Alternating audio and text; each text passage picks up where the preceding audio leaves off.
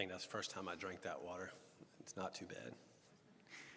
Sister Molly asked me this afternoon to give you some agape love and some sacrificial love for the afternoon crowd who uh, bears the storm. Uh, appreciate the sermon this morning. Um, ask the Lord will continue to be with us here this afternoon.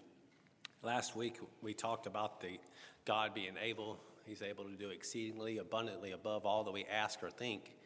Um, that's the God that we believe here at Bethel Primitive Baptist Church. We, amongst the Primitive Baptists, um, that's something we firmly believe in. And I would like to speak a little bit more about that subject here for just a little while. In Romans chapter 5, or chapter 4, verse 20, says, Abraham staggered not at the promise of God through unbelief, but was strong in faith, giving glory to God.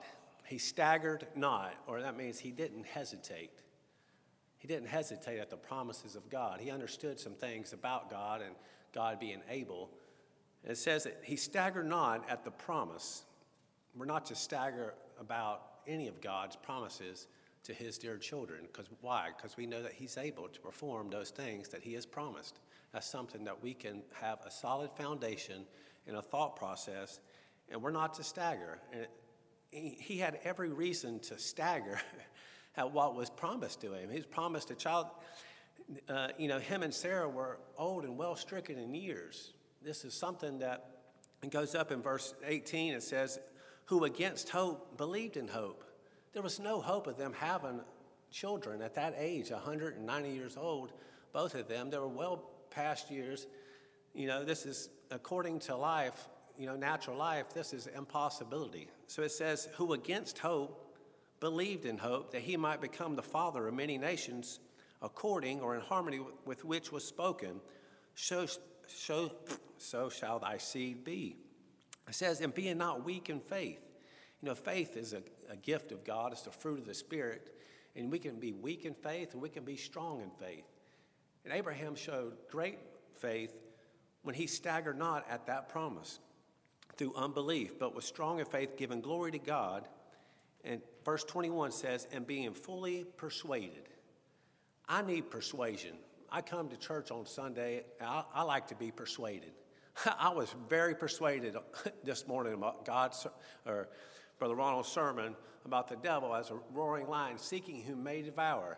That's been my life struggle. It seems like, you know, the devil is around every corner. He's on every TV show. He's on every ad. He's on the internet. He's everywhere. And he's just a roaring lion. And he seeks every opportunity, no matter who it is, whether it's the Lord Jesus Christ, it don't matter who it is. Job, it doesn't matter. It, it, we are easy prey to a a devil if we don't have on the whole armor of God. If our faith is not strong in the promises of God, we're going to fall prey to the devil. And he says he staggered not at it, and he says he was fully persuaded. You know, uh, during the week, I listen to Grace Alone radio, I listen to uh, gospel music, I, uh, church music, what the kids call it. And uh, little Missy Jane, she's like, Why are we always listening to church music, Dad? Unless we're going to church, you know, why are we listening to church music? I said, because I like to be persuaded on a daily basis. And that helps persuade me about the things I have to deal with in life. All this other stuff is nothing but the devil trying to infiltrate my mind. I want to be persuaded. And that's why I come to church. I want to be persuaded. Paul was a persuader. That's why I like to name the sermon this afternoon about being persuaded. You know, the Sunday afternoon preacher, he's to persuade you to just stay awake for a little bit longer. you know, so I got to do some persuasion. But Paul was a, what I call a persuader. He went around persuading in the, the grace of God and not by works. Paul, Paul went up against this. He says, and Abraham was fully persuaded that what he had promised, he was also able to perform. Uh, in 2 Timothy, uh, Paul's writing to uh, young Timothy, and he says in verse 8, Be not there, thou therefore ashamed of the testimony of our Lord. There's nothing, nothing to be ashamed of, Timothy. He says, Nor of me his prisoner, but be thou partaker of the afflictions of the gospel according to the power of God. God who has saved us. It's God who has saved us. It's not your works, it's God who has saved us and called us. You will be called sometime between your conception and death. It's the guarantee. Why? Because God has promised eternal life before time ever began. That's a promise that God is able to perform, and we can be persuaded by that. It says, Don't be ashamed of it, but be partaker of the afflictions of the gospel, who has saved us and called us with a holy calling. And it's not according to our works, but it's according to what? His own purpose and grace. It was God's own purpose and God's own grace who has saved you and has called you. It's not to be ashamed. Let's be persuaded about that. God's promises are, easily persuaded, which was given to us in Christ Jesus before the world began. This is when this began. It didn't begin on your road back to recovery. It didn't begin on your road down the aisle.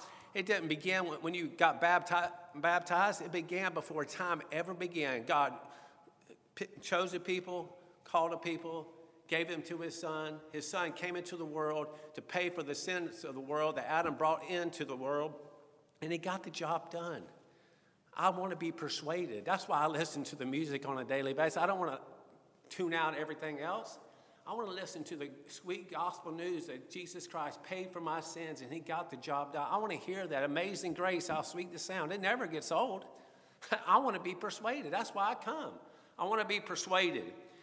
He says, But is now made manifest by the appearing of our Savior Jesus Christ, who hath abolished death and has brought life and immortality to light through the gospel. He didn't bring life and immortality, gospel doesn't bring it, but He did it. He brought the gospel, just shines the light. It's the persuasion. Well, I want to be persuaded by the preacher that he believes what he's preaching. but that's what the gospel does. He starts talking about the gospel. It says it brings life and immortality to light. It manifests itself. It shines the light on the Savior. He's the one who's done it all through the gospel, whereunto I'm appointed a preacher and an apostle and a teacher of the Gentiles, for the which cause I also suffer these things. There were some things that he suffered getting this message out. He says, Nevertheless, I'm not ashamed. Remember what he said in verse 8? He says, Be not therefore ashamed. There's nothing to be ashamed of. I'm not ashamed to call him my Lord and Savior. He is the rock of my salvation. I'm not ashamed to say that. I'm, I'm, willing, Paul says, I'm willing to suffer some things. Nevertheless, I'm not ashamed, for I what? He knows in who he believed. Do you know who you believe here this afternoon in the total Savior, a victorious Savior? one who paid the sin debt. Did he get the job done? Well, of course he got the job done. There's nothing to be ashamed of. I want to, that's the kind of persuasion I want. You know, people are easily persuaded nowadays. They're persuaded to and fro, toss you know, ships like to and fro. You know, this is what needs to be done. This is how to raise your kids. You know, when I was uh, getting a spanking and the rod was not spared on my backside, I was never persuaded by my father telling me he, he's doing it because he loves me. I don't think my children are easily persuaded that way either. you know, that's a hard sell. That's what persuasion is. You know, it's convincing people that this way is better than another. My dad said, I'm doing it because I love you. I just, I just really want persuaded by it. I, I, don't know about you. You know, and the world's going to tell you that there's a better way to discipline your child. There's time in, there's time out. This is a better way to do it instead of doing what the Bible says to do and what God has told us to do. There's a right way and there's a wrong way, and the world will try to persuade you in a different direction. It may seem good on the outside, but what God has said and He is able to perform, He says, train up a child in the way they should go, and they will come back. They will remember. They'll be persuaded. We need to be persuading our children. That's what we need to be doing. We need to be persuading those ones that are on the aisles beside us and let, showing them, pointing them to the way of truth and not to be ashamed. He says, For I know whom I have believed. Paul knew who he believed in. And he was what? He was persuaded that he was what? Able. Are you persuaded this afternoon that God is able to do exceedingly abundantly above all that we ask or think? Are you ashamed to say that to somebody? I'm not. I hope you're not. For I am believing and I'm persuaded that He is able to keep that which I've committed to Him against that day. Paul was a persuader. I love it. I want. I wish they could say Tim. Boy, he's a persuader. He's persuaded me to get up and get to church every Sunday to turn on the gospel music, whatever. I'm persuaded during the week instead of listening to all this junk in the world is trying to persuade me to do this and persuade me to do that. I don't know about you, But I like it. I like to be persuaded. And Paul, he was having to persuade these people because they wanted to go back to work. There was these Judaizers that came in, these false teachers that were trying to persuade people to go back under the uh, works of the law, you know, under uh, law works, under the works of Moses, and taken away from what the gospel was, and that was to shine the light, to manifest the, the good news and the glad tidings that Jesus Christ came and we're saved by grace and not by works. And that's what he's saying. I'm not ashamed. I know whom I believe it. You may believe in a, another way, but Jesus said, I am the way, I am the truth, and the life. He is the way. He's not ashamed. He knew who he believed in, he was persuaded. You know, I always think about the story in the book of Chronicles, and it's over in the Kings and a little bit of Isaiah. It's when the Assyrian king came into Judah, and they had already conquered land after land and, and uh, going up against Hezekiah. And Hezekiah had to do some persuading. Okay, he had to still the people. What they saw the king of Assyria coming in to do, the people needed to be persuaded. You know, Caleb and Joshua, they had to persuade the people there, you know, go into the land of Canaan with the giants and the great walled cities. You know, they said that we were well able. That was a persuasion. They had to persuade the people what they were going up against were great walled cities and great giants. But Caleb and Joshua had to persuade them. They had to make a statement. You know, like Paul said, I know whom I believe, you know, and I, I'm persuaded that he is able.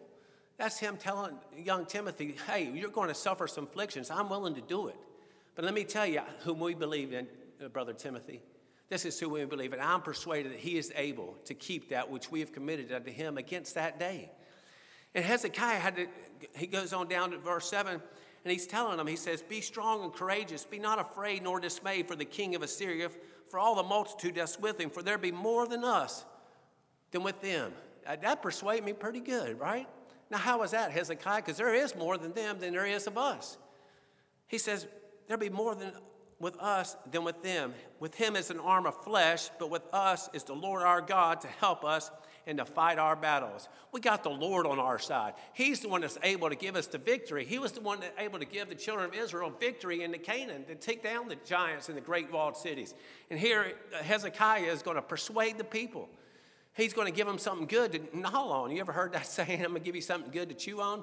Well, here's something good to chew on. With them is the arm of flesh. With us is the arm of God. We've got the great God of Israel, the great God of heaven and earth to fight our battles. And He'll fight your battles today. But you got to know and understand and be persuaded that He is able to do these things. He, we got the Lord on our side. Who is with us, the Lord says. And then it, it, I want you to see what this, this uh, Assyrian king is going to say to him. He's going to try to uh, unpersuade him or discourage him. Read on into the story. You turn over there, and it says in verse 10 Then Sennacherib, the king of Assyria, whereunto do you trust that ye abide in the siege in Jerusalem? Doth not Hezekiah what persuade you to give over yourselves to die by famine and by thirst, saying, The, uh, the Lord our God shall deliver you out of the hand of the king of Assyria? You gonna listen to Hezekiah? Look at all these other kings. Look at all these other gods. Did they protect them? No, we've took them down. You going to listen to Hezekiah? You going to allow him to persuade you? Like the proof is in the pudding. You understand that? We, we've already taken all these other lands. Where were their gods at? None of them was able to deliver. Is your God going to be able to deliver? You going to let Hezekiah persuade you to give yourselves over to die in a famine? You ever dealt with people like that? They're all pessimistic and Mr. Negative Nancy. you know, about everything in your life. They look at just look at the outer picture. They don't look at the inner soul. Only God can, can do that. I tell you, what a great God we have. Hath not the same Hezekiah taken away high places? Goes on, he says, verse 14, Who was there among all the gods of all the nations that my fathers utterly destroyed that could deliver his people out of my hand? That your God should be able to deliver you out of my hand. And you go on and read down the story and how the king of Syria, you know, in verse 20, this is what we should do. It says, And for this cause, after they had discouraged the people, after Hezekiah persuaded them in the hand of the Lord, the king came down there and started shouting everything against the great God of Israel. And it says, And for this cause, Hezekiah the king and the prophet Isaiah the son of Amoz did what? They prayed and cried to heaven. And that's what we need to do on a daily basis. We need to go to the God of heaven who is able and be persuaded. Go to Him, put it in His hands. I tell you, He's got a great hand. He's got a great hand of deliverance, both yesterday, today, and forever. That's what we need to go to in prayer. We need to cry to. It's great Hezekiah and Isaiah. They say prayer don't work. Why are they going to the great God of Israel if it don't work? If it doesn't mean anything? Here, Hezekiah, who's got had strong faith, and prophet Isaiah says prayed and cried to heaven. And it goes on down where the king of Assyria went back to his homeland and got, dest- got destroyed by his own kinfolk. God can do amazing things. He's able to do great and mighty things. You know, one of the things that Paul was going up against uh, was, and these false prophets and uh, false preachers, when you open up the first book of Galatians, in verse 3 it says, Grace be to you and peace from God the Father and from our Lord Jesus Christ, who gave himself for our sins. Now, he either gave himself for our sins or he didn't. That's what we preach here, that he did lay down his life and he paid the sin debt. And here Paul is just preaching that very clearly. There's simplicity in the church of Christ. And Paul was going up against these false teachers that were going against the very simplicity of what the scriptures say. He says, Grace be to you and peace from God the Father and from our Lord Jesus Christ, who gave himself. He gave himself for our sins that he might deliver us from this present evil world. There's a time salvation here that's taught right here. He deliver us or save us from this present evil world according or in harmony with the will of God and our Father. To him be glory forever and ever. Amen. Not to anybody else. There's glory in the highest, and that's who we're to give glory to for everything. He deserves it, does he not? To him be glory forever and ever. He says, listen in verse 6 I marvel. You know, when you marvel at something, I mean, it's astonishing. I mean, it's like, it's mind blowing, as, the, as the kids say. It, it's just like, it takes you back. I mean, it's, it's like, I don't understand kind of thing. Like, what is going on? He says, I marvel that you're so soon removed from him that calleth you into the grace of Christ and to another gospel. And he's fixing to get lay down the law, as you want to say. Some people take it to the nth degree. Well, here Paul, he's fixing to get to the nth degree. He says, which is not another, but there be some that trouble you and would pervert the gospel of Christ. He says, But though we or an angel from heaven preach any other gospel unto you than that which we have preached unto you, let him be accursed. As we said before, so say I now again, if any man preach any other gospel unto you than ye have received, let him be accursed. He says that twice. Why does he say that twice? I think he's trying to get the point across. There is no other gospel. There's one gospel. If there anybody comes in, I don't care if they're from they say they're from heaven or where they may be at, there is no other gospel. That's plain and simple. I'm not going to tell you twice so it sticks. And there's some stuff that doesn't stick. There's some stuff that is not easily persuaded. You know, some people it's hard. My older brother, he could persuade skin off somebody's back. I mean, he, he's a good talker. He's a good convincer. It's a sales job. You know, the preacher's got to sell, sell the gospel to the people that what he's preaching, he, he believes, and you, you believe it. That's part of the persuasion process. That's the selling, that's the convincing. Are you convinced here this afternoon that the Lord is your Savior, that He is rich and almighty, that we have a throne of grace we can come to? Why? Because He's provided it, He's able to give that to us? I think we do.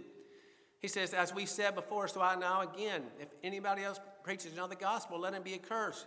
For what? He says, verse 10, for do I now persuade men or God?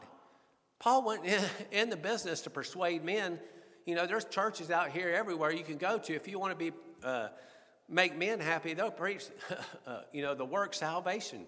But this is, goes contrary to the very fiber of what man believes in. He feels like he has to pull, pull the rope, you know, help God out. God's not able to do it unless you help him out. That's not the God I'm talking about here this afternoon. I'm talking about the God who is able to do exceeding abundantly above all we ask or think. You couldn't even think your way into heaven if you wanted to. He's able to do far greater than that.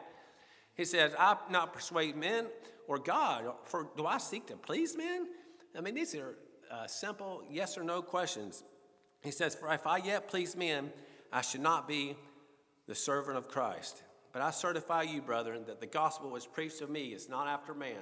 For I neither received it of man, neither was I taught it, but by the revelation of Jesus Christ. You know, in the Second Corinthians chapter 11, Paul talks about that, the simplicity of Christ. He says, but, but I fear lest by any means, as the serpent beguiled Eve, as we heard this morning, through his subtlety, so your mind should be corrupted from the simplicity that is in Christ. So, one thing I love about the primitive Baptist is this pure simplicity of Jesus Christ. It's wonderful. It's easy. It's easy to be persuaded by it. Why? Because it's all on God and not on you. It's, it's all about God and not man. When you involve man, and I've said this plenty of times, it, I mean, it's disaster. It's got disaster written all over. You ask somebody, I'm telling you, you get them involved, and it's downhill from there. We need to focus and be persuaded on the, the promises of God. He said, Abraham staggered not at the promises of God, seeing him who is able. He staggered not. You know, in the book of Hebrews, in chapter 11, it's called the Hall of Faith. It's a wonderful chapter. It talks about faith is the substance of things hoped for, the evidence of things not seen. He says, For by the elders obtained a good report. And it goes on to talk about how the worlds were, were framed by the word of God, so that things are seen were not made of things which do appear. We believe in a creator God. We don't believe in evolution. That's what it's talking about here. He says, So the things which are seen were not made of things which do appear. You know, only God can create. Only God can create in you a new heart. That's, you know, in regeneration. You can't self regenerate yourself. You can't, you know, we don't believe in gospel regeneration. We believe in the God who can regenerate. That's what separates a lot of things. He says, Abel offered unto God a more excellent sacrifice, and Enoch was translated. It says, without faith, it is impossible to please him. It says, By faith, Noah, being warned of God of things not yet seen, moved with fear, prepared an ark to the saving of his house, by the which the, he condemned the world and became heir of righteousness, which is by faith. Noah ain't never even seen a drop of water, and he's telling him to build an ark. That takes a lot of faith. But he, he did it knowing that God was able, able to carry him. That was a, a heavy load. That was a tall task that he was asked to do when things were, it's like, I haven't even seen water. You're asking me to build an ark? It says, by faith, Abraham, when he was called out into a place to go where he'd never even been. And it goes on down, he says, For he looked for a city which hath foundations, whose builder and maker is God. And talks about Sarah herself receiving strength to conceive seed and was delivered of a child when she was past age because she judged him, judged him faithful, who had what? Who had promised. God's able to do many and mighty things. And what God has promised, He is able to do, and He is able to perform. He says in verse 13, I want to kind of wrap up here. He says, These all died in faith, not having received the promises, but having seen them afar off, and what? And pers- were persuaded of them. They were all persuaded. They all died in faith, and having seen the promises afar off, were all persuaded of them and embraced them. Not only were they persuaded by them, but they embraced them. Not only they embrace them, but they confessed that they were strangers and pilgrims here on earth. You know, I feel like only primitive Baptists uh, would believe in, in these uh, this faith chapter all the way back to Adam considered ourselves pilgrims and strangers. That's not what the world preaches. That's not what the world is trying to persuade you to be. But when you look at yourself, you can feel like you're just a, we're just pilgrims and strangers here on this earth. This is not our home. Our home's in heaven. It's a permanent home. When you're at permanent home, you're not a pilgrim and stranger. At my house up in Greenbrier, when I'm at home, I'm not a pilgrim and stranger anymore. When I'm out here in this world, I'm a pilgrim and stranger. But they're not talking about home here on earth. They're talking about a heavenly home. They're just pilgrims and strangers here in this earth. When they, they all died in faith, not having received the promises, but having seen them afar off or persuaded of them, embraced them, and clearly said, and it goes on down, verse 19, it says, and they, uh, Isaac had counted that God was able to raise him up even from the dead, from whence he also received him in a figure. I want us to be persuaded here in the days ahead as stuff happens in our life, stuff happens in this nation, stuff happens at our job. It doesn't matter where it's at, if it's at your home. We need to be persuaded of what? Of better things. God has promised us better things. I, I want better things in this life. Don't you go every day, you just want something a little bit better? It's just human nature, right? It's just human nature that we want something a little bit better, always wanting a little more. Well, God has promised us better things. And that day is coming up. He's coming back. He's able, he's able to uh, do all things above all we ask or think. I hope you're persuaded here this afternoon that God is able in your life and in my life. When we come to Him, we put uh, our care and worries upon the one who is able. Good things are happening. I hope you're a little bit persuaded here this afternoon. As Paul tried to persuade, you know, as he went around and was up against many obstacles, I hope we're persuaded a little here this Sunday afternoon. I appreciate your attention.